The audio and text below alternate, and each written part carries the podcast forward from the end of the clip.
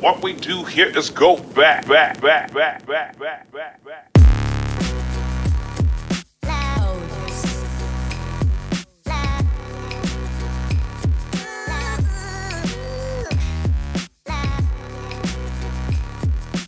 Welcome, welcome to the Hustle Sold Separately Weekly podcast dedicated to all of you amazing human beings who tune in every single week. I am grateful. 7.3 million downloads, I think, is what we're up to now, which is insanely uh, awesome. And uh, it's been several years, and I just I appreciate you guys for tuning in. And I would say, you know, a lot of our listeners, all of you guys, range from your beautiful outlier, anti-status quo artists to entrepreneurs to innovators creators you know people just really passionate about building something in this world that you believe doing you know from your soul. And uh, to my new listeners because we've had a lot of new listeners i really appreciate you guys. Um, you know i always say we don't glamorize or glorify success on this podcast because i can't define success for you. It's it, it it will never be something that anybody can define for you. That has to come from you. And you know while society is very good at using metrics to do that uh, and i understand but ultimately it's what feels right for you. And so every week i have guests that come on and we have really great in-depth conversations about what it has been their process. What is something that they're passionate about? What are they in what are they learning about themselves while they're building the first venture their 50th venture or you know um, a, a, project that they're really ingrained in right now or um, an organization that they're building and when you see that we're all fundamentally the same you know that's the beauty of of human nature. We're all fundamentally the same and, and but when we're operating from our soul you know you can't lose. So um, thank you for tuning in and thank you for all the five star uh, reviews and the written reviews. Those are huge. Apple uses that to promote the show so please feel free to keep doing that and I have another great guest today that I've gotten to know over the course of this last year, David Berry. He's the founder and principal of Rule 13 Learning LLC, and he's the VP of People and Culture at Municipal. Um, some of you guys may or may not know, uh, I get I got to be part of their first class of mentors, Municipal Clothing, um, and uh, I love this company. And we had Harry Arnett on the show, uh, you know, a year or two ago as well and I love everything about what they stand for as a, a culture and and how they build community. But we're going to focus on David today, and today's th- this theme, and I'll get into his bio in a second. But we're going to talk about living and leading with humility, and you guys already know how I feel about this uh, this topic because I feel like humility is often misunderstood, and that um, we humility is a superpower. It's something that I said several times, I think, in the content. It's a superpower. With that which you don't know, you can find out, you can ask for help. And I think often at times people don't realize the power that humility has. I don't know this, but I'm clear I want to know. So I have I'm clear I have to go find out how to go get and make that happen. And it allows you in a lot of areas of your life, not just in business, but also in your personal endeavors. I mean, it's really how it builds your own personal growth and and quite frankly it keeps you grounded and out of you know um, missing the details when you're maybe uh, flying a little too high and, and thinking like oh i've got all this everything is great everything is is amazing no i think it allows you to really check in with yourself and have very honest conversations with where you're at what you're needing what's working what's not working it keeps you clear in so many different ways and we're gonna we're gonna dive into all the different areas i think humility really plays out and I, I i'm really grateful to have david talk about this, especially with his new book. Uh, so, real quick, just bio. I mentioned he's the founder principal of Rule 13 Learning. And it's a coaching and leadership development consultancy. So, you know, we're going to dive into all the rabbit holes for sure, uh, as well as the VP of People and Culture at Municipal, uh, 30 year career in business and higher education. He's worked with leaders of all levels of organizational life. Currently serves as the VP, as I mentioned, and um, you know, Municipal is an organization just helped uh, establish in 2019 uh, where who's he's helping with the vision, you know, to create a global movement of inspired people who refuse to stop pursuing their full potential. So, I mean, the man's clearly in his right role over there at Municipal, and I'm honored when I when I read that. I'm honored to be even, you know, uh, one of the mentors and, and helping do that. Uh, in 2005, he was invited to join TaylorMade Adidas Golf Company, became the company's first VP for leadership and organizational development, and uh, the leadership coaching initiative in support of the company's extraordinary growth of 600 million to 1.6 billion is not always easy Uh, 2013, he founded Rule 13 Learning, as I mentioned, and it supports leaders who strive to build more resilient, effective, and change ready organizations. He's the author of two books More Daring Life, Finding Voice at the Crossroads of Change, and that was back in 2016. And more recently, More Human Than Otherwise Living and Leading with Humility. So we're going to talk about the book, but we're, you know, we're going to talk about a lot about humility in general. And uh, I I've got a couple other things on him, uh, but I'm I'm going to stop there because you know, first I want to welcome him to the show. So, David, thank you for being here. I appreciate you coming on the show. You are most welcome, and thank you for inviting me on. Yeah, absolutely. And you know, this is going to lead into the second question. I, I, I mentioned before the show. The first question is always the same for everybody, and the rest is a complete riff uh, of just us talking about these topics. How do we get here? Uh, you know, there's a couple other things that I didn't mention yet because I figured you're going to probably go over maybe a little bit in the um uh, in your journey and that always gives the the audience that context of like i can see why this is something very passionate you know i can see what he's gone through and what he's you know what's been working and, and what's been pivoting. So i would love for you to give a little bit more of the journey to here and you can go as far back as you want. Thank you. And and, and happy to do it. And and first i want to say um, i want to uh, think about the lead in to the to the show and talking about anti status quo. And i want to carve out a little bit of space in that anti uh, status quo branch of this endeavor of, of your podcast because mm-hmm. I think that's precisely what what we're talking about in the context of humility as it relates to leadership and organizational life. Okay, so so that that thread I want to pull as we go, um, and and I also want to name just the perfect example that's that that is represented in our having this conversation because you mentioned that you are among the first small group of people outside of the organization. We invited in to become municipal mentors, the first group of people who would interact with folks from our customer base in a beta test of, you know, can a, can a, cor- can a corporation set up a, um, a different uh, avenue of interaction with its customers that has to do with the fulfillment of their full potential. And how do you do that? Well, you you you go out and find people who are good at having those kinds of conversations and invite them into the mix. And just that experience of saying we need to go beyond ourselves get qualified people say that we don't know how to do this but we know it's important to do or at least to try to do who can we find? And you are one of those folks who is willing to say yes and help us to define it and and to me it's a great example of striving as organizations to get beyond ourselves a little bit and say there's other people who have expertise there's other people who have points of view that our job is to be really good facilitators for the benefit of our customers of attaching them to other kinds of folks who speak to the values that our brand espouses and as a result helps the whole thing to grow. So i just want to name that you've played an instrumental role in helping us to start something that we believe in and are still working to figure out the best way to grow. Um, so good things to come there but it's a good example of of uh, that i'm proud of of kind of getting outside our own bubble and saying there's other people let's get them in the mix because that's the way we're going to make this thing actually live. So yeah, no, and thank you for that. And, and yeah, of course, I, the only thing I want to add to that is that I, I I love I love that you guys did that. I didn't even hesitate the moment I was asked. I was like, let's do this. And I think it's so valuable when you guys did that because that is the world that we live in now more than ever, especially online.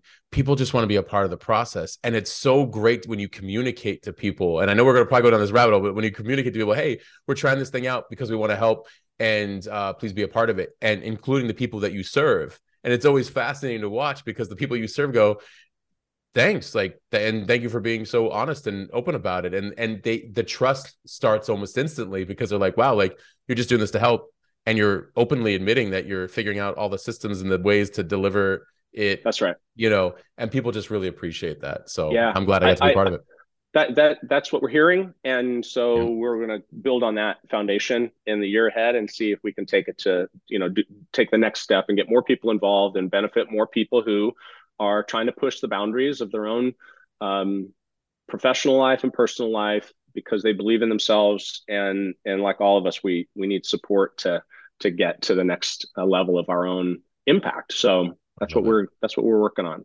So how did so how do we get here? That, yes. That's the question. That's a long way to work up to your question. and there's there's just a thousand ways to answer it. of course. I come back to this one. When I was 14 years old, my sister, on the first day of my freshman year of high school, walked me into the choir room and told Jim Shepard, My brother can sing and he needs to be in the choir. And she had heard me in church. She had heard me, you know, through, you know, uh, uh, on uh, throughout our many, many neighborhood talent shows over the years. And sure enough, Mr. Shepard hits a few keys and I can match pitch and I'm in the choir. Now, what I discovered was I really could sing. And this was this was a gift that I had been given, and um, one that I now had the chance to cultivate in this new environment of high school. And it was the perfect situation for finding out what humility meant uh, in in my life in this way. Mm. I was a big fish in a small pond. I got every solo. I got the lead in the musical three years in a row because I was a guy and I could sing. And that is a rare commodity in that was a rare commodity in many in many schools. I I never now, now people at the time might challenge this. It's been 30 years and I may have colored the memory just a little bit. But I don't remember feeling arrogant about using my gift. I remember feeling joyful. I remember mm. thinking, this is awesome that I have this and I love that I get to use it and that I get to use it in an unimpeded way. The downside of that was that I never bumped up against an edge that said, "Hey, David, you know, you got to keep getting better. You got to you got to learn mm. not just the art of music, which I was always good at the art and the feel of it, but I wasn't so good at the craft uh, the actual musical theory that great musicians spend a lifetimes learning and applying. So I was kind of winging it in this really loose, fun, high schoolish kind of way and having a great, great time. That skill set qualified me to get some scholarship money to sing in choir when I went to college. And I ended up through just grace my stepfather whispered in my ear, "Hey, you should check out Loyola Marymount up in LA. It's a pretty good school. It's where I went to school. Was not on my radar. It turns out they had a world-renowned choral music program, and I got in, and I got a little bit of scholarship money, as I said, and I'm in, and I'm feeling like this is my spot, right? I'm I'm home, and I got cut down to size so fast in such a beautifully necessary and abrupt way. Right. because I was playing a much bigger game with a much smaller set of tools. Mm. And and but the director didn't didn't hold that against me. He in fact moved towards that and he mm. said, "You belong here and you need to take some extra coursework to build up your your your music theory abilities. You need to sit in the front row because the experienced singers will sit behind you and they'll educate you just through how they show up, how they prepare, etc. It was a four-year master class in learning how to be a really thoughtful and more professional musician. The reason that this matters so much to me today is because I don't know of a context.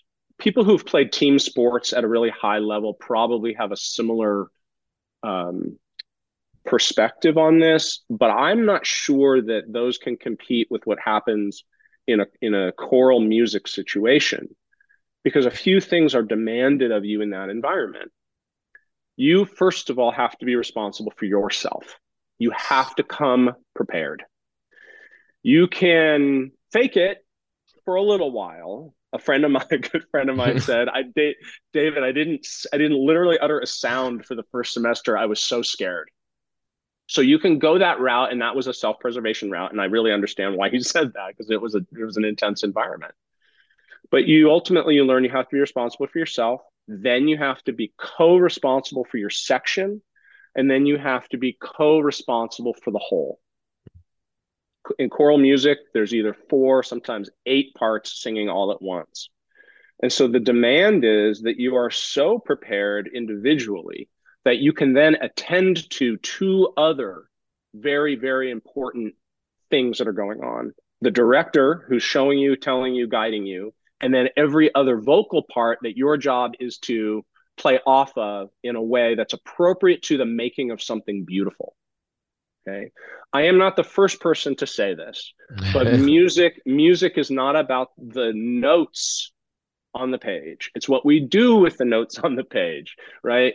Um, the expression of music music comes from the interplay, especially choral music and, and being in a band. And anytime you've got multiple people involved, it's it's knowing your stuff, attending to and listening to others, and then together learning how to move in this beautiful kind of um, this dance or this kind of synchronous uh, um, uh, way of communication, sometimes verbal, most of the time not, where you you you listen, you feel, and you interpret, and you only can do that through through just very very close attention. Now here's the here's the capper for me that this didn't come till many many years later when I was fully geeking out on leadership and, and organizational culture kinds of stuff. I read a book called The Art of Possibility. Mm-hmm. And this was written by Benjamin Zander and Rosamund Zander. And in the book, Ben Zander says, I was 45 years old. I was a conductor of a major philharmonic um, orchestra.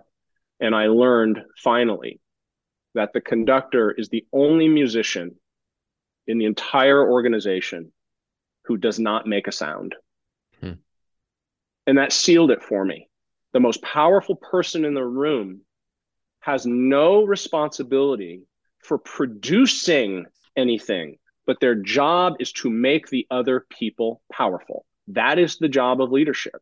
And I don't think the context matters. I don't think it matters if you're in a symphony orchestra or in a choir room um, or any other venue or uh, any other kind of organizational setting so we can dig in deeper to that but i i can't get away from that feeling of coming home to the choir room at 14 years old and knowing and then learning over time that there was more to that than just my getting a chance to express myself musically but it was actually setting me up for a lifetime of meaningful work because of the lessons i got to participate in the mistakes i got to make and the way that those mistakes could be held by a group whose larger commitment was to helping everyone learn so we could create something much much larger than ourselves.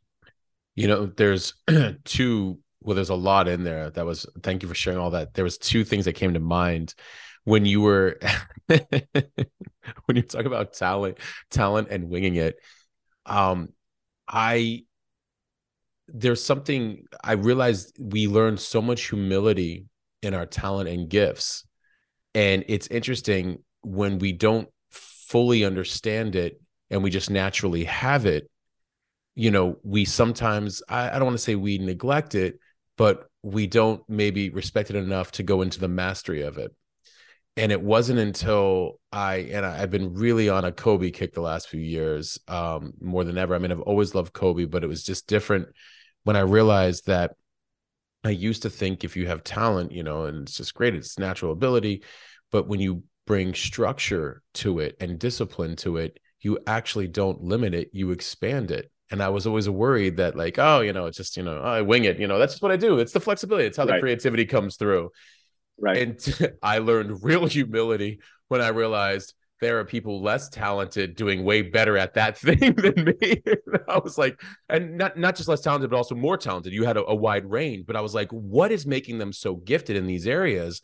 And I and I went back to the drawing board on a lot of them, and I saw a level of discipline with these people that I was like, it's you know time to if you really love what you do and and there's a reason i'm bringing this up because it's not just with our talent.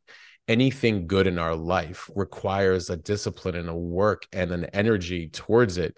Partnership you know spouse friends, family, our work, you know, uh, in the way we serve, the humility allows us to stay in the work and always building upon that even more. And then the other thing that you brought up that I, I love, the most powerful person in that room. Uh, I paraphrase, but between several things that you were saying, but basically is helping others bring their gifts to the world. Right. You know, that's leadership. Um, putting, you know, it's it's not about look at me, it's about look at we. Like look at if if i'm here to help cultivate and bring all of them together um, what can we create together and how do we create an environment that allows that cohesiveness? Because we have to move together. Because if we don't move together we can't actually all play off of each other. Team dynamics. Right. and i love right. team dynamics because team is how we win championships right? So yeah. um you know i would i would love for you to expand you know even more on on team dynamics and um, you know how and maybe you can talk about whether it's in the business environment especially you know okay yeah actually selfishly i'm gonna actually pick an area.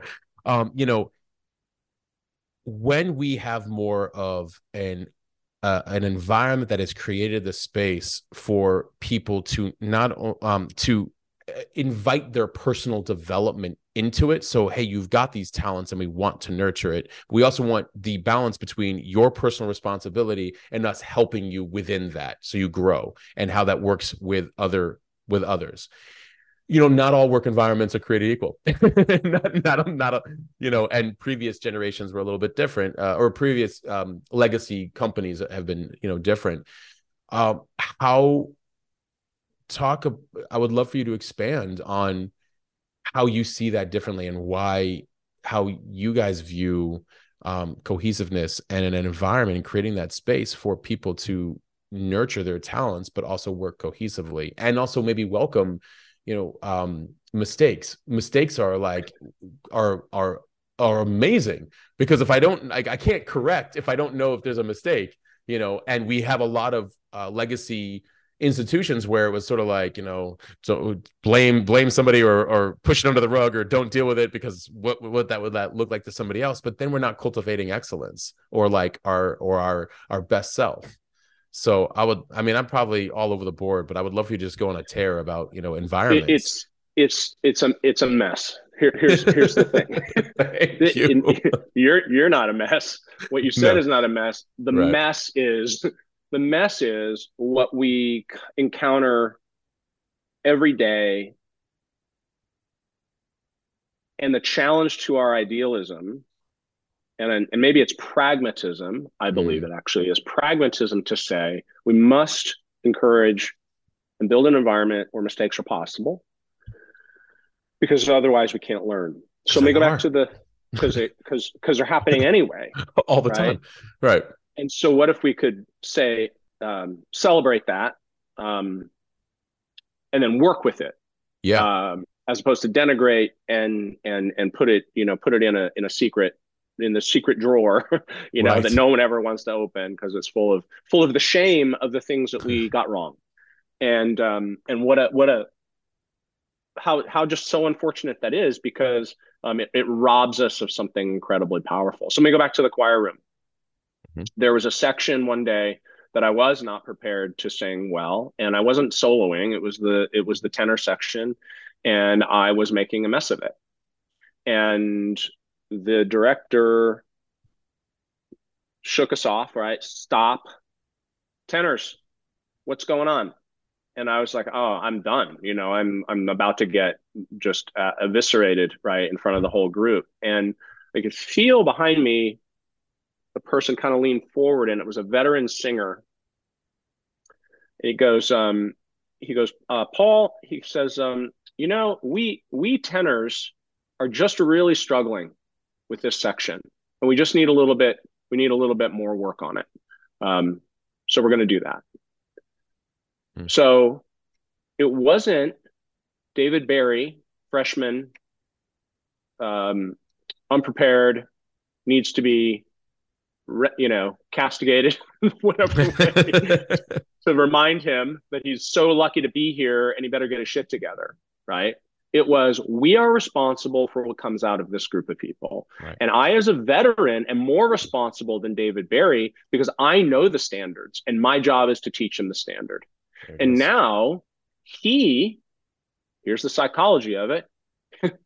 he, and, and he was right because I did, he is going to come back and never let that happen again because we just collectively took the bullet for the mistake.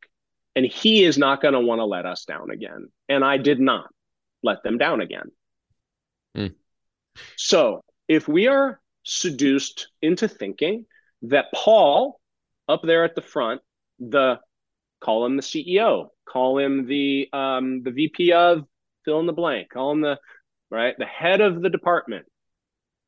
If if if Paul is responsible for catching everything, Paul's so focused on so many things that his default's probably going to be to be pretty um, intense about remedying that situation.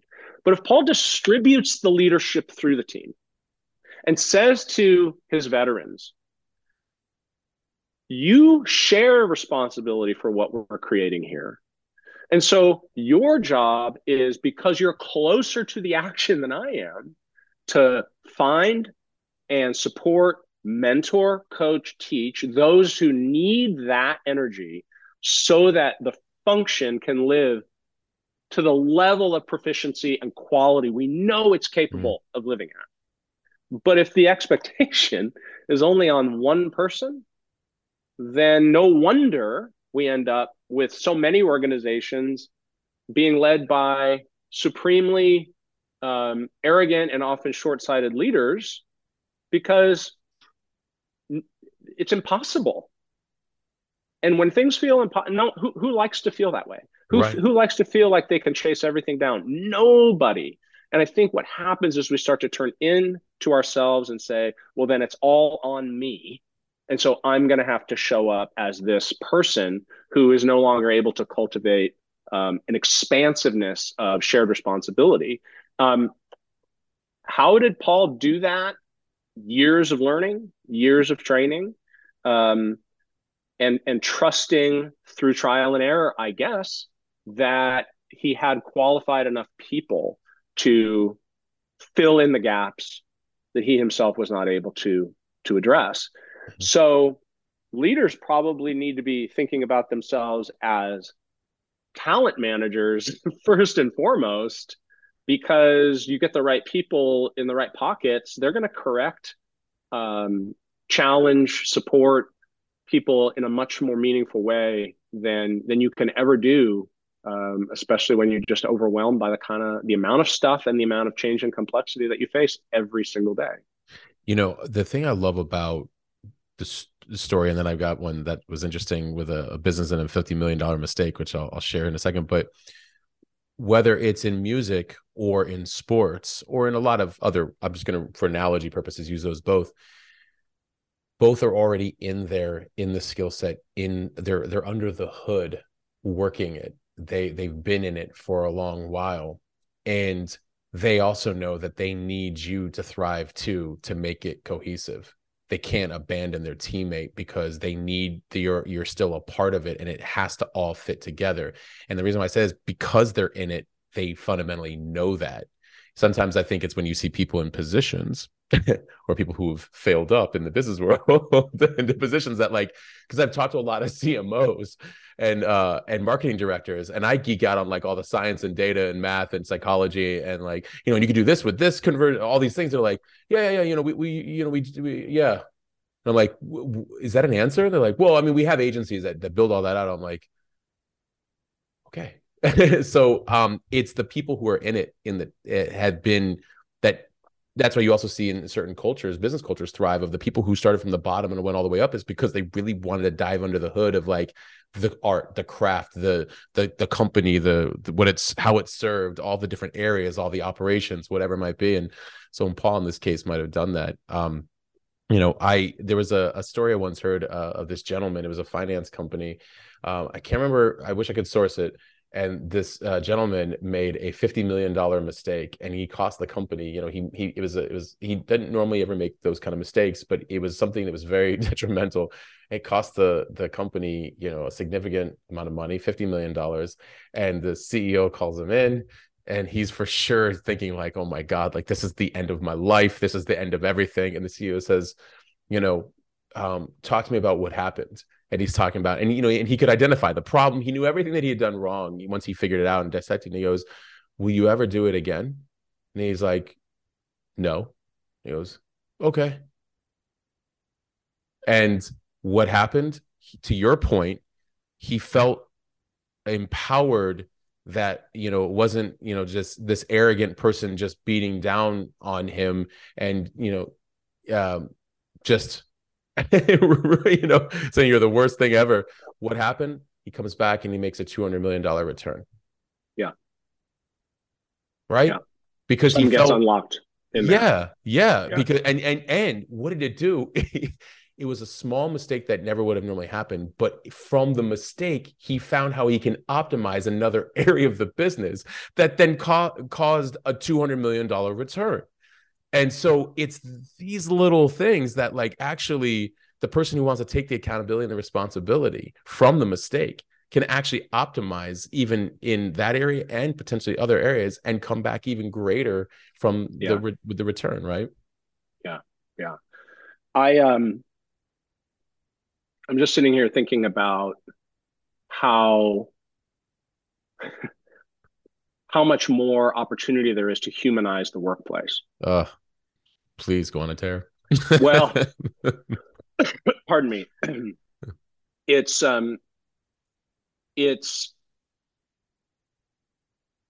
there's a there's an artificial uh, form of seduction I think that happens when we're in environments where uh, there is so much emphasis on short term results, and those don't really correspond very neatly with the very long-term dynamic fluid messiness of the human experience.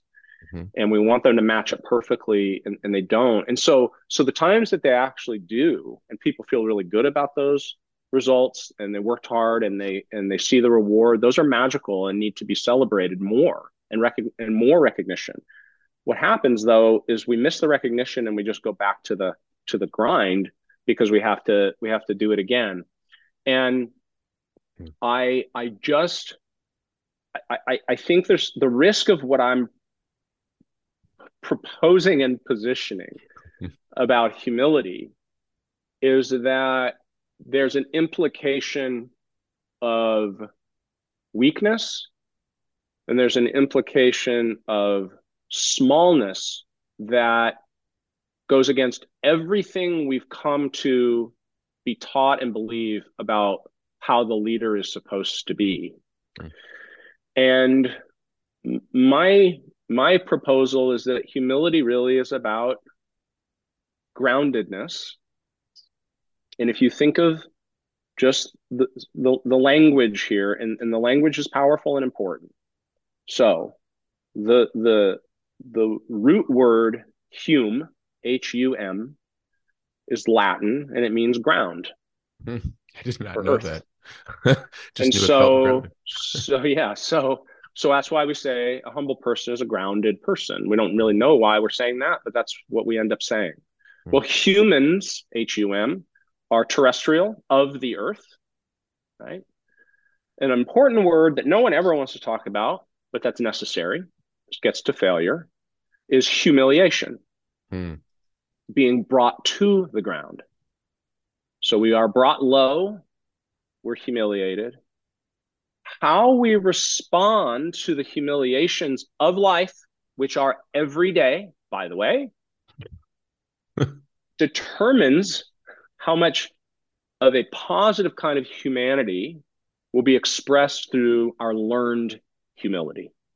So these are all connected together. And that that ground of humiliation is that is sacred ground because it's the mm. it's the ground from which we get to look up and say okay where from here And you and I know, and everyone listening to this knows, the person who doesn't, in a healthy, positive way, channel that humiliation for the good becomes antagonistic, becomes narcissistic, becomes arrogant.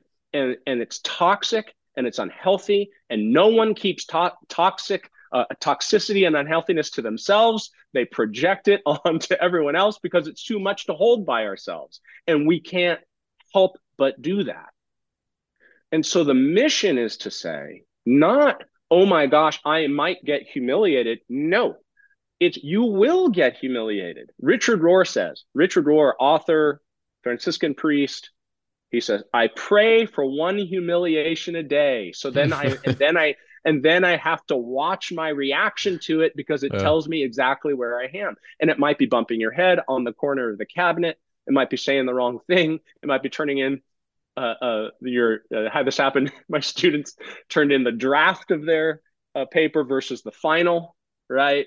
So got docked the points. It's humiliating to realize we made such an obvious mistake. What do we do with that?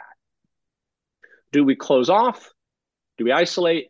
Do we channel it through uh, doom scrolling and and uh, and and negativity, or do we say, "Look at me, human, human once again"? What's the possibility here? Now, I don't think people can do that with a snap of their fingers. Mm. And the bummer right. is, the bummer is if you want to get to a place where you can, you're going to have to put in the work. And that's the work of your development. That's the work of facing up to your, and I am a recovering, not recovered, I am a recovering narcissist. I get this really well because I know that all my narcissism did was distance me from the people I cared most about, mm-hmm. made me feel horrible about myself because I could not reconcile myself to my imperfections because I was a perfectionist. And so it only left me with less. And the and the beautiful counterintuitive truth is by flipping that script and embracing, yep, I'm a fallible, broken person with all these gifts and all these abilities to bring to the world. I'm still going to screw up.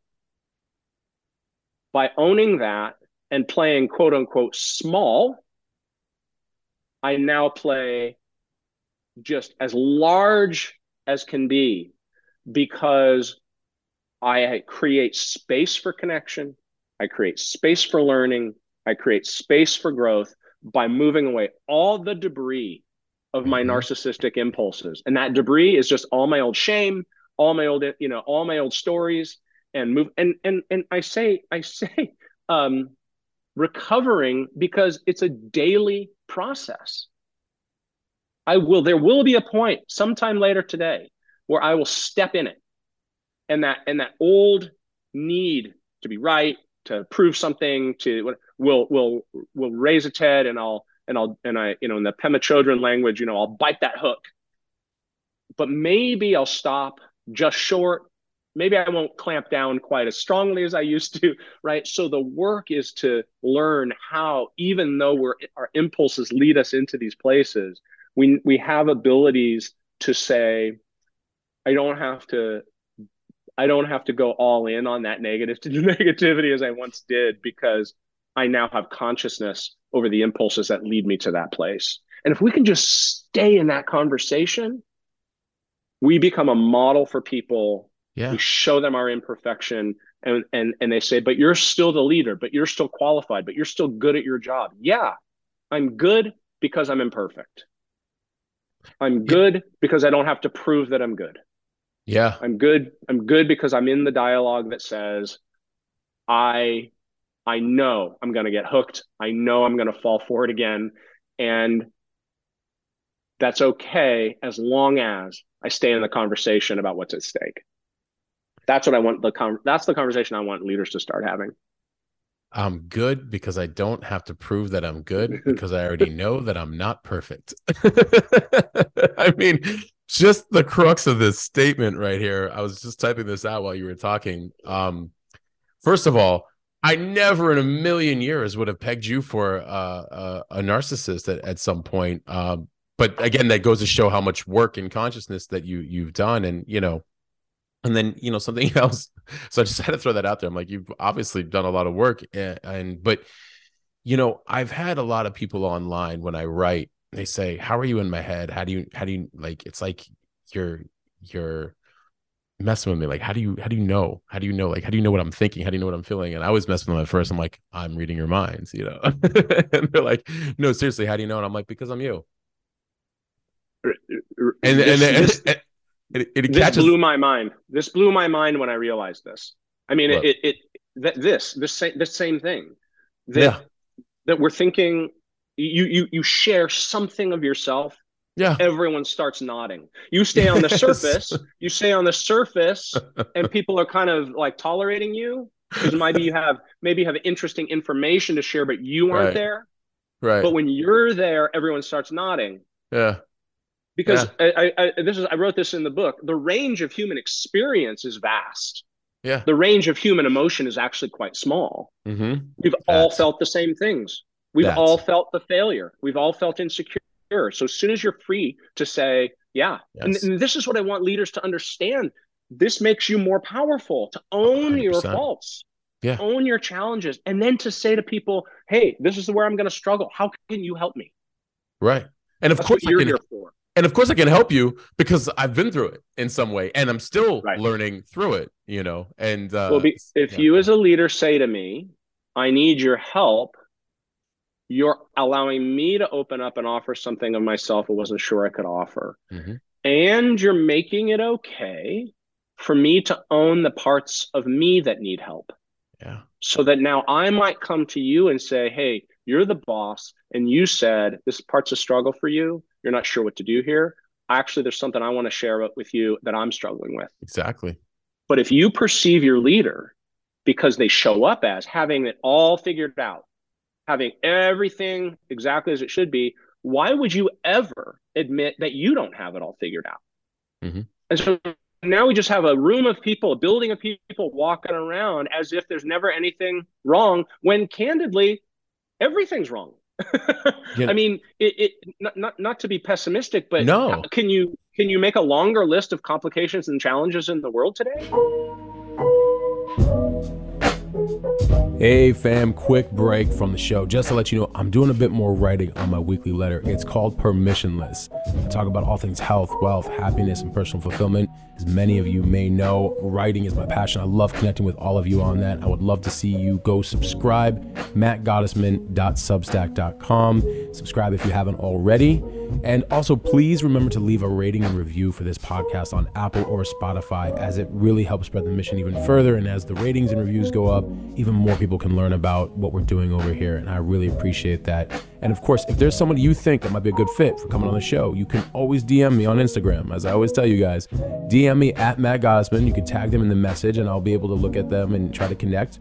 And I truly love you guys. And I just want to say thank you as always. Please continue to support the show by connecting in all the other ways. And now let's get back to it.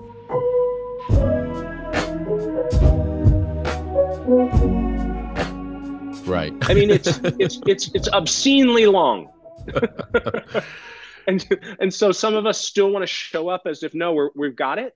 I mean, that that so doesn't compute. It makes my mind melt a little bit. and and that's actually why it's fundamentally shifting culture and shifting business you know um to you know piggyback off of what you said when i said that when i said that to people i'm like well i'm you i'm like your path is different and we're having uniquely different life experiences but but yeah i'm you. We all go through and you you put it so well about um, the the human emotions are are very they're much smaller and how much we're all experiencing the same thing. And um and then you know the other part about why things are changing and just like what you did with municipal mentors and why this is so important is that um what's happening in businesses and with people's influence online um i use the word influence in the healthier way not the abused way um is the humility driven people who are just very open as they call it build in public. It's a very big movement. When you are open say here's what we're doing and how we're building it and how we're doing it you're welcoming people into your um your path into your journey into the mistakes and to the wins and the losses and the um, and the information and the education. And they are actually now feeling more comfortable and trusting and um you know and they're learning from you and then they're sharing like hey by the way have you thought about this? And you're like thank you. That was the piece we were missing for this. Uh we would love that. And even like when you guys were asking us like hey how can we do this better for the the mentorship program?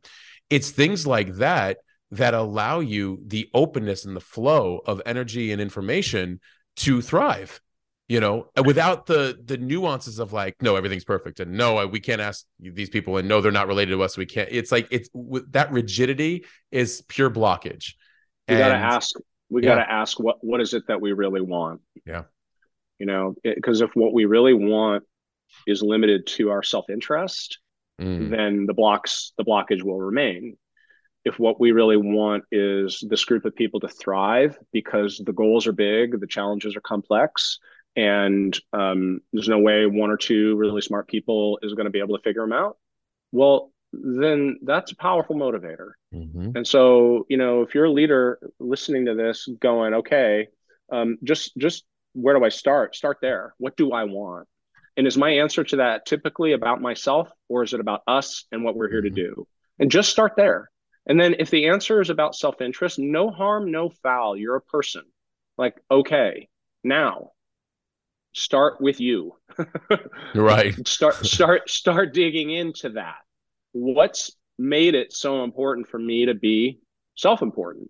What's made it so important for me to prove something? Hmm. what's behind that? The root of the root of most narcissism is an unhealed injury. So it's a wound. And and the reason i'm able to say that about myself is because i figured out what the wound was and it took a long time. It was painful and and i'm proud of doing that work but again i'm not done. I'm not done because the wound remains the wound. You can't go back and change it but you can continue to change how you work with it. And and that's the work. And so if you're courageous as a leader you say whatever's true about me what got me here I need to know what that is and what the implications really are because I have other people's lives I'm responsible for, and that's a sacred responsibility. And so, if it, if you're going to take on that mantle of leadership, I do believe you owe it to them and to yourself to get behind what it is motivating you to show up the way you do. Perfect transition to the question I wanted to ask, which is even in the personal environment, how has that changed? How has your life changed since going from recognizing, you know, um, the wound and the people that were in around you family friends and then you going through the changes how have how have they been both affected but also witnessed you go through the change and and and, and whatnot? I would love for you to share that. Anything you can name you can you can normalize. So as soon as you name it you make it small. Mm, wow. and and that's that's, that's the power that's true. That's the power. The thing that we obsess over as being so in control. Um, you know, victimization, right? We've given power to something else. And when we name mm. it, we we make it mi- small. And so I think one just everyday kind of way to talk about it is to say it can be talked about. It's not this precious um, secret scary thing that's hidden away. It's in the open. This is real. This is this is what I came from. And then my job is to change the narrative. It took me a while to figure out how to do that. When I did, now I'm responsible. I'm no longer the product of some experience. I'm not, that's true. That remains true, but I don't get to use that as justification for my behavior. Now my responsibility is to say, yes, that's true. And as that shows up in negative ways in my life, I'm responsible to do something about that. So what it's allowed to have happen is a quality of conversation primarily in my married life that has been uh, freer, uh, mm. infinitely more candid, um, and and and safer. Right, gone are the oh my gosh, should we talk about this? We're going to sink the ship, mm-hmm. and and and present are the every time we talk about it, we build the ship to last longer. it's the opposite, you know, and to get that in our heads is so hard to do. Name it, stay in it. Um, and I think what it's done for me professionally truly is I can I can be with people and help facilitate their expression of their own challenges because I don't I, I don't feel um, stranded in the mess of that. A lot of people get uncomfortable, you know, and and and divert the conversation. And some we know we know when someone's not quite ready to hear what we have to give because we're humans and we're built to protect ourselves. And so, you know, I I, I like to think that I've created I can create an environment where people can be candid with me because they see in me someone who can hold that as the sacred truth that it is about who they are and what they what they want to be. Um, it's just changed. I think. I think it's just changed my everything intensity. it's changed my need to be to diagnose, right? To be right, to figure stuff out. Again, I still feel those impulses, but not nowhere near to the degree of concentration or intensity as I used to. And, and I can just sit with sit with the unknown and be like, great, you know, okay, another thing we don't know, another wrinkle, another change. What do we do now? Okay, we do what we've always done. We get back to what matters most. We get centered on mm-hmm. the core values, the mission, the, the, the do the strategies and tactics have to change because the circumstances have changed? Yes, they have. Well, that's cool because we have really smart people here who can help us figure out what to do differently now. You know, that honesty, whether in the family life or in the business life, it's so bonding. It's an interesting um, thing that I have found. You know, when you said like name it, and one of the the ways that I I had found that out, I remember in a in a um, relationship last year, um, there was a moment where uh, I was I was I was frustrated, but what I was saying was not what I was frustrated at, right? Oh and, yeah. And I was telling this woman, who's now a really good friend, um, I was frustrated, but uh, not reactive, not you know yelling or anything like that.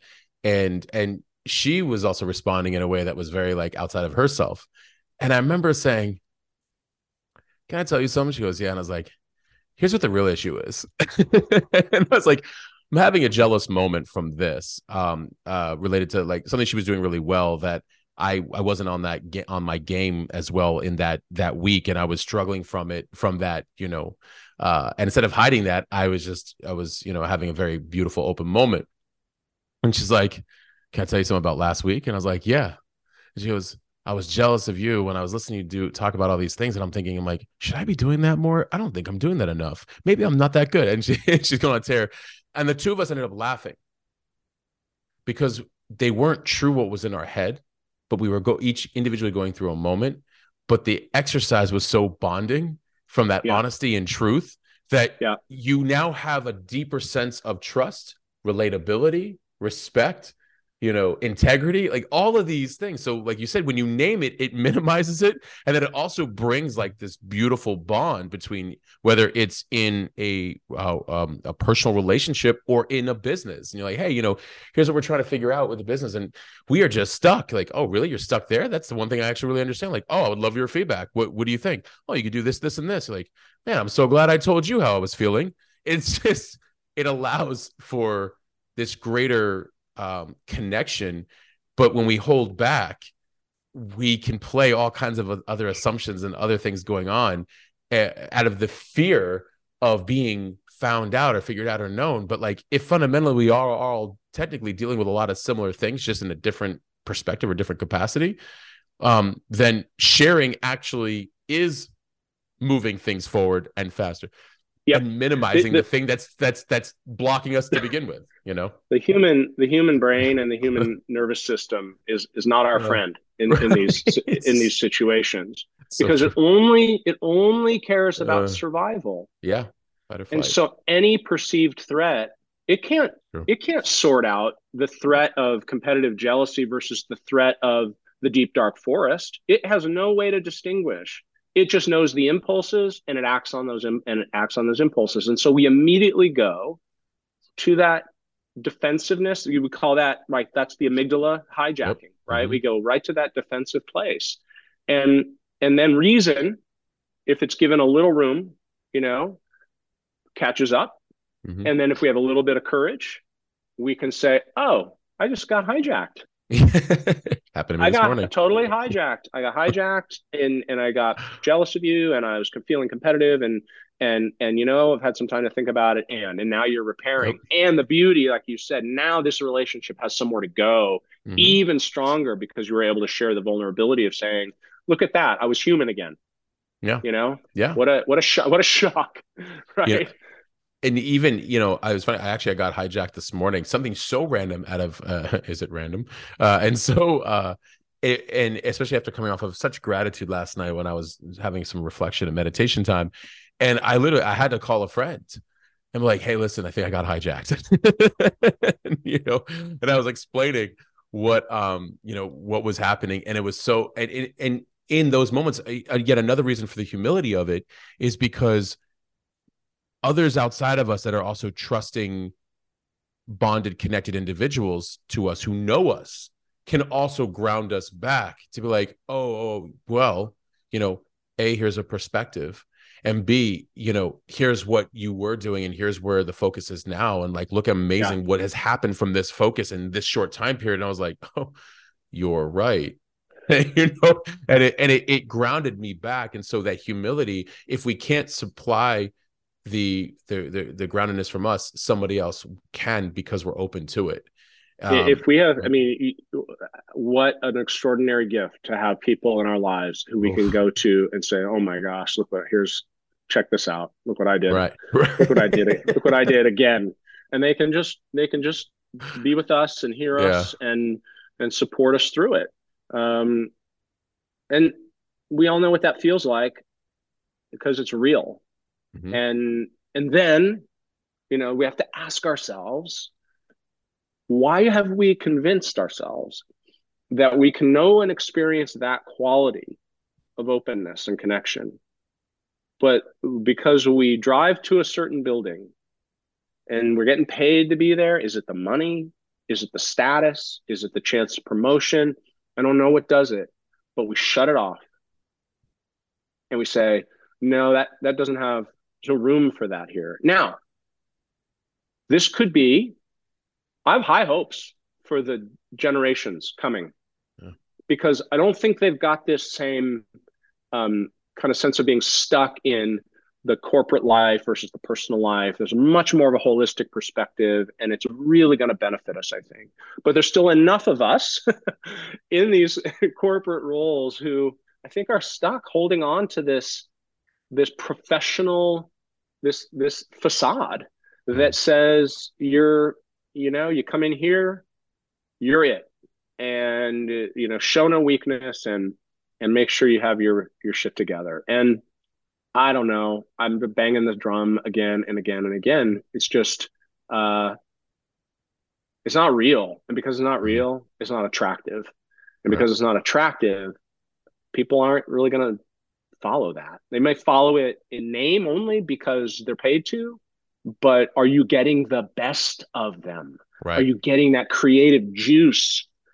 Probably not, because they don't feel safe to give it up. But they'll give it up when someone's like, "What do you got? Let's go. We need, you know, like let's open this thing up." And it's imperfect, it's messy, and out of that comes really great things. But we got to learn how to tolerate the mess, and that's the work of development. And it's a perfect segue into the anti status quo to get back to that. And I'll tell you why what I was thinking when you were talking is I, because I, and even at an age of, you know, 43 and kind of that start of, you know, being Y, Gen Y, and that start of kind of the rebellion of something's not right right here. like, and, and then also I just couldn't naturally fit into corporate. I tried. I tried breaking in a lot of times. In fact, I like was not hired from 100% of the jobs I applied for. Um, and that also blows people away because they're like, didn't matter with the credentials I had that backed me. In fact, I even solved a few problems along the way of people where I was like, oh, I'm surprised. Like, didn't I kind of just solve a $3 million problem?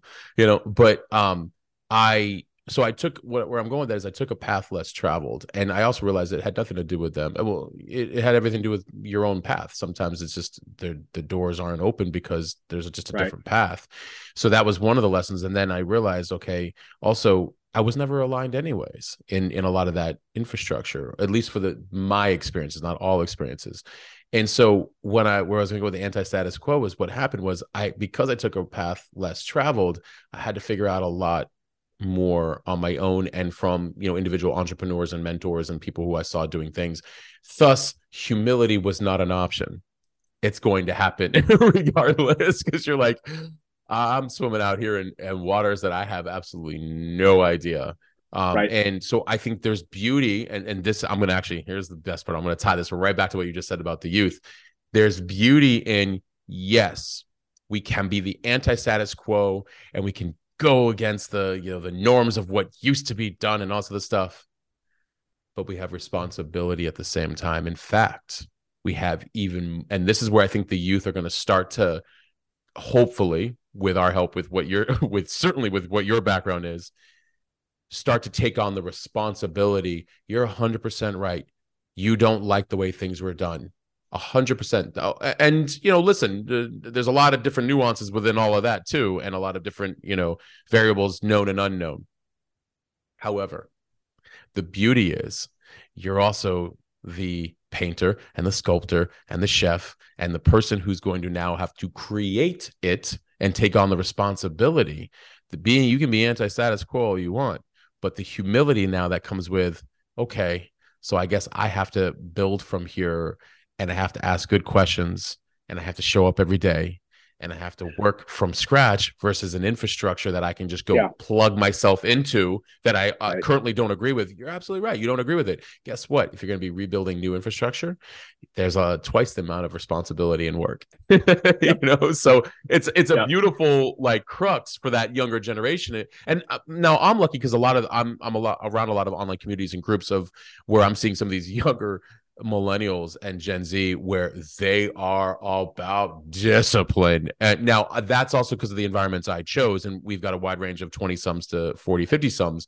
But the, I, I get that there's also another world of them not. And so I just, I love the idea of you can be anti status quo and you can want to change. You can want to see change everywhere, but nobody's coming to help you. But we can be the change and we can then help others from that change. And so yeah. I was teaching a, a management class a few years ago, and I felt I just was going through some of my own learning and, and thinking critically about this particular syllabus. And I felt like something was missing. Something from about me was missing from it. So I wasn't personalizing it enough. And and there was less of a heartbeat to the class than I really wanted there to be. And so I introduced poetry to this mm. this management class. And I decided to start every class with a poem that I felt had relevance to the subject matter of the day. So teams or power or influence or uh, communication, uh, you name it, right? What those those kind of core subject areas. And and and and my my my point in doing so was to say that if we if we fall in love with and get seduced by the hard edges, the binary realities mm. of the organizational experience. It's this or this. You can either burn it all down or you can sell out and just keep going with what it is.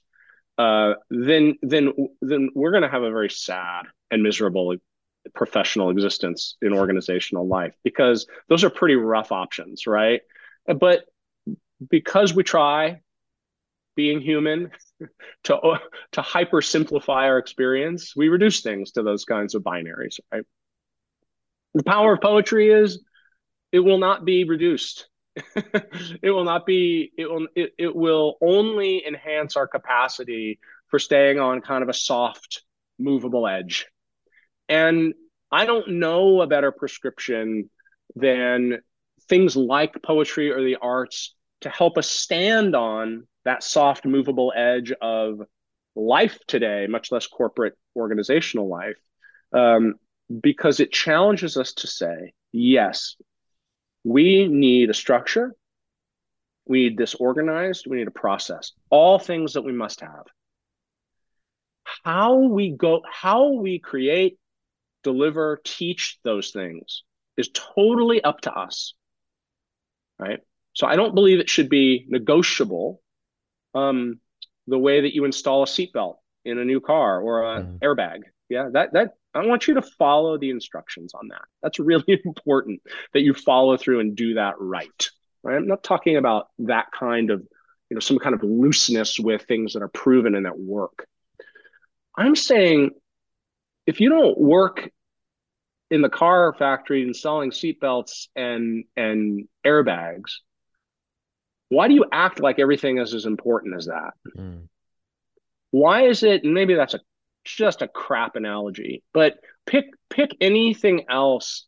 Where here's my my really cheap analogy: if the building is burning, and you know the exit, I need you to tell me where the exit is. I do not need you to get into a conversation with me about where I think the exit might be. That is not helpful. But we tend to act like the building is always burning and the build and the building is not always burning. It just feels it feels like it is. So how do we reduce that impulse to need to be in that binary world as opposed to softening it and saying this is a moment where i can bring in some reflection some conversation the qualities of connection that help people express ideas and parts of themselves that will move us towards solutions in ways we never would do if we just mandated that there's one right way to get to an answer hmm. or that there's just one answer. So, an imperfect riff on your great comments, but I think how I, I, think we, we, we we've got to make space for that possibility in our daily leadership and and even just asking that question is this really is the is the building burning is it okay if it is then go then then then rush us out the door tell us what to do be direct as you want to be but if it's not and the building burning is pretty rare then make some more space hmm. give people give people a voice in the conversation I love, you know, it's and it's it's never as big as we're making our head. The fire is never as big as we think it is. you know? So Barely again, is. and, and again, which is kind of that point where you said you minimize it by talking about it. I mean, there's so much relief to the nervous system when you just say the thing, move through the thing faster without hesitancy or um, you know worrying about what other people think. But uh, again, rightfully so, we are all humans. We're all souls having human experience, and we we all feel these human emotions. And like, can I say that? You know, can I say that out loud? You know, and I think um, I people ask uh, all the time and i say you know it's just practice. And um, by no means perfect at it at all. Um, there's a lot i don't say. There's even that much more that i do. And constantly even learning uh, part of building in public even online is pushing the boundaries even more because uh, to the very point of listen if people ask me I go like you know how are you in my mind you know and how have you dealt with this? Or you know do you ever even deal with that? I'm like oh wow. Am i having a conversation around that enough? Where they go oh he gets us because he's dealt with it versus just mm. you know you know so i've even i've even pushed my own you know uh, and it's interesting because i i find that the more i have these conversations where people want to know about you as the individual online they want actually want to know like what did you go through and it wasn't right. until i started having those conversations that whew, and i'm like yeah. oh that makes a lot more sense you know because they they connect from the relatability of cool you don't have your shit all together. Yep. you know it's like yeah. no. I, I mean i said i said on my stories a, a lot actually lately i said look i'm going to be really honest with you. None of us know what we're doing. We're just some of us are wanting to figure it out along the way and we're telling you about it. You know and that's really that's really it. Um, that's the um, Oliver Burkeman wrote um, Time Management for Mortals, an incredible book. Mm-hmm. Highly recommend it. But he wrote he wrote a column years ago um, in the Guardian. Everybody's just winging it, you know. Yeah. And then and then he just rewrote a, a new piece on that recently, um, like doubling down on it. You know, everybody's winging mm-hmm. it, and I, I excuse me. I had some people push back on that when I shared it because of the natural human tendency to say, I'm not winging it. I have my shit together. I have it figured out. And like, okay, you know, good for you. You're impressive. And, you know, if you need that um, recognition for doing some things well, then, then okay, I can provide that to you. But you don't know what's going to happen tomorrow. It's true. You think you know based on your past experience. And it would be impossible to get to sleep at night if all we mm-hmm. did was sit there and dream about all the things that could happen tomorrow that aren't so right. appealing to us. So we give ourselves a narrative story, you know, about what, what it's going to be.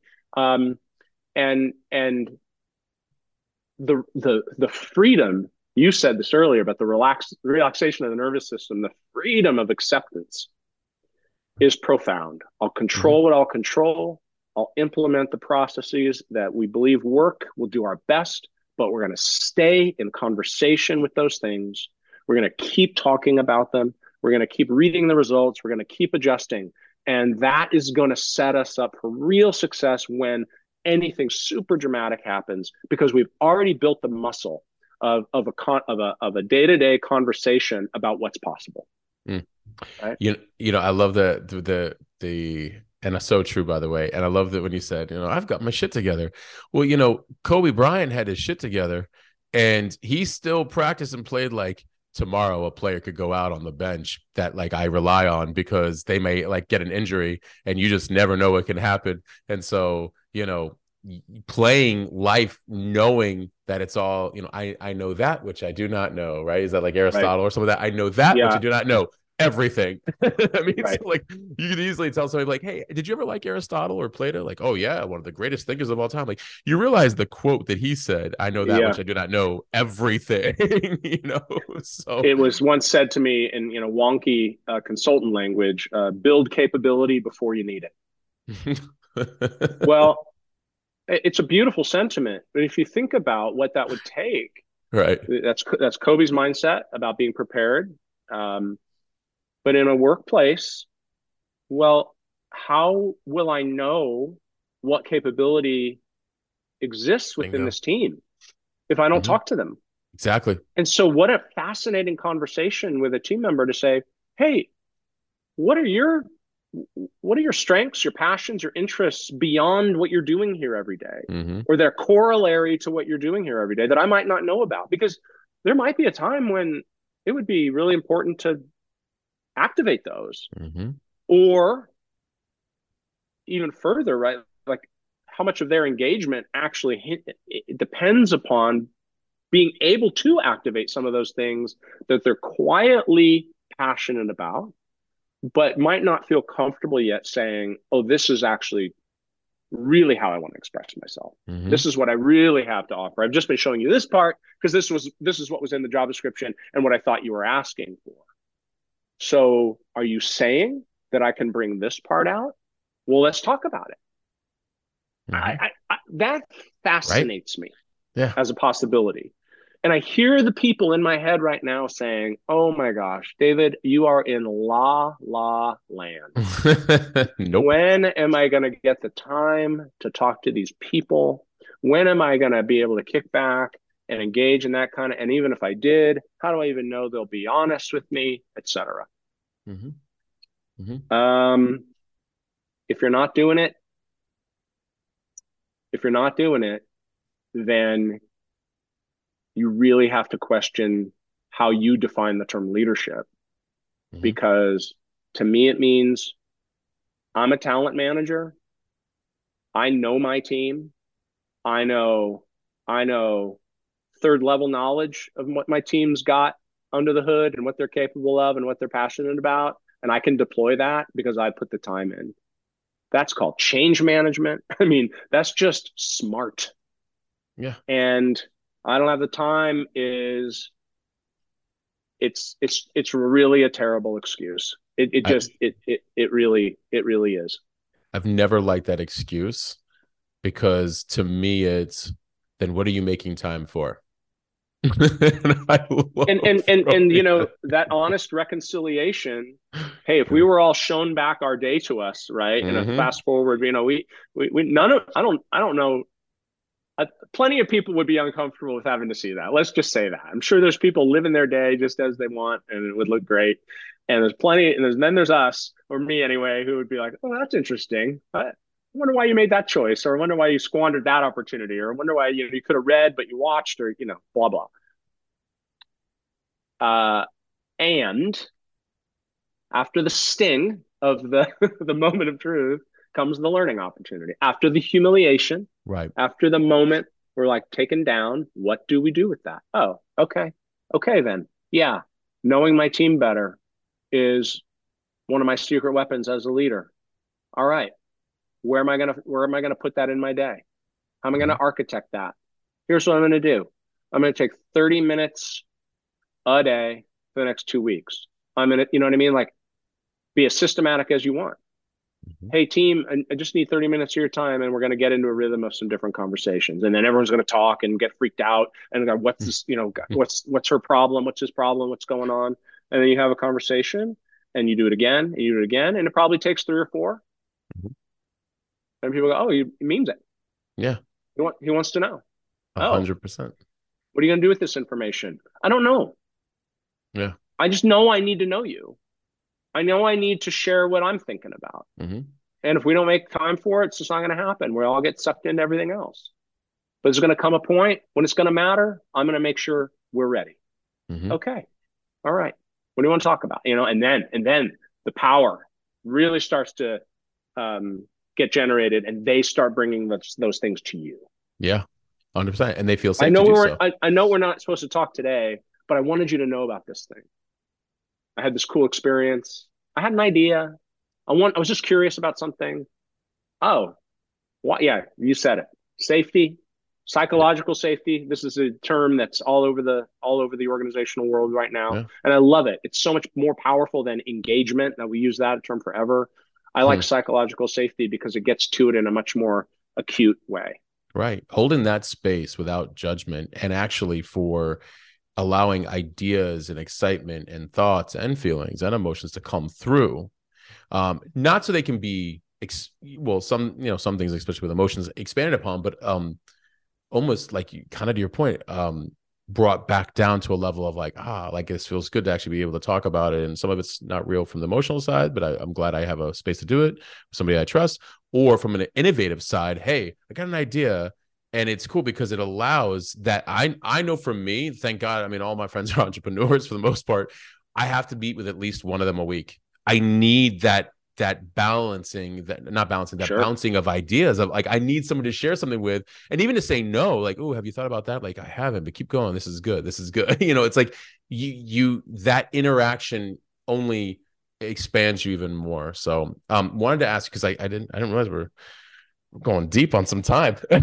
so um where like what's what's going like what's coming up that you're really excited about or anything you know and whether you know be with the book that's going on that you you you know you launched this year or within municipal or within your own organization uh, please share anything that's like coming up that you're really excited about.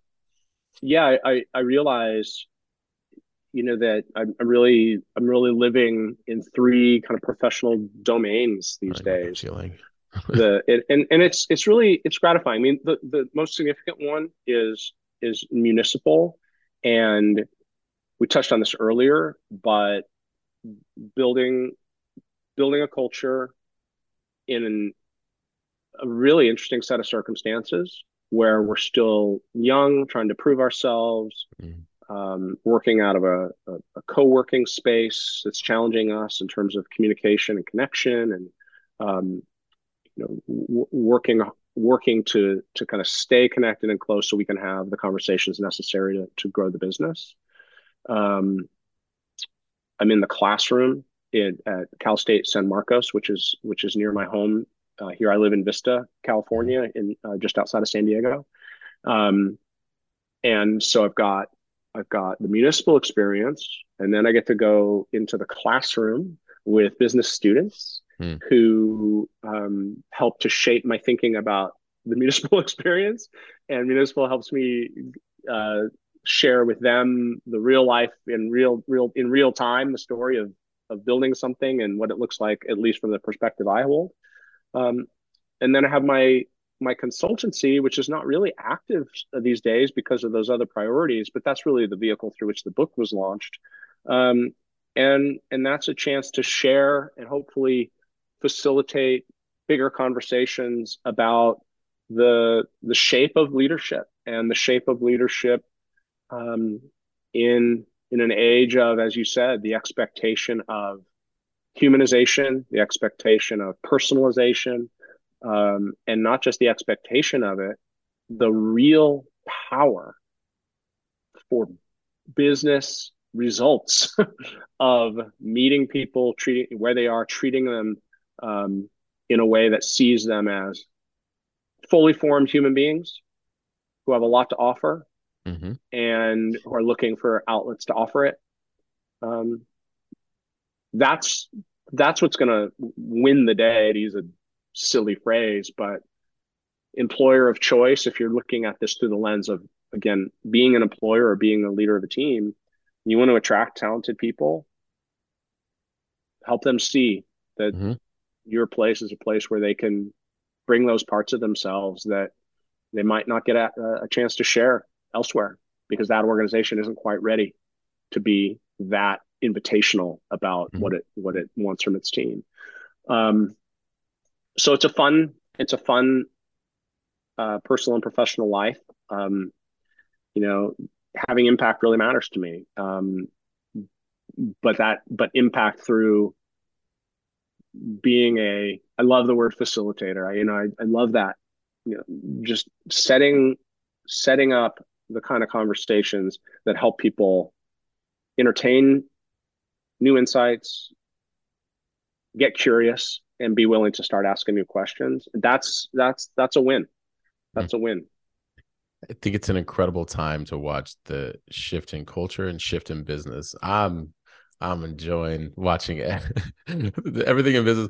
When you when you when you go online and you speak out like at, like into an echo chamber for 10 years and finally in 20 really believing in digital and then people going you know people kind of coming around and be like oh wait a minute you're like yes you know it's like hey these conversations about humility and leadership and things like that were like they're now more like oh wow that's gonna kind of save us isn't it? Like probably. It's probably what is kind of needed you know? Um i love it. I love it. thank you so much you know for coming out. Where where can people find out more about you the book um you know any of the social media accounts? Please share it all and of course i can also put them in the in the show notes too. Yeah yeah thank you. So by all means uh, pay pay a visit to municipal.com mm-hmm. and have a look at very exciting things happening there. Um, for my personal work and the book you can go to rule13learning.com that's my personal website. Um, and um, reach out. You know i'm i'm uh, um, very eager to have more and bigger conversations about mm. this this material and and welcome welcome the chance to do that Oh man. Well, you know, and I tell this by the way to every guest that comes on uh, because it's a journey driven podcast. So you're welcome back on anytime. I would love a round two because I, I, already know the different uh directions we could take that into. Sure. Um That'd so you know, yeah, so like two months from now, a year from now, six months from now, you know, a month from now, whatever you you let me know. Um, I welcome it often, actually, and uh, a few have taken it up. Uh, you know, so uh, please, you know, feel free anytime. You're welcome, and uh, you know, thank you so much for for for doing this. You know, I know we we went quite the distance on this for time wise, but I appreciate you coming on the show. It's my pleasure, Matt. It was fun to hang out for a while and share some ideas, and I love the idea coming back because you know, in all humility.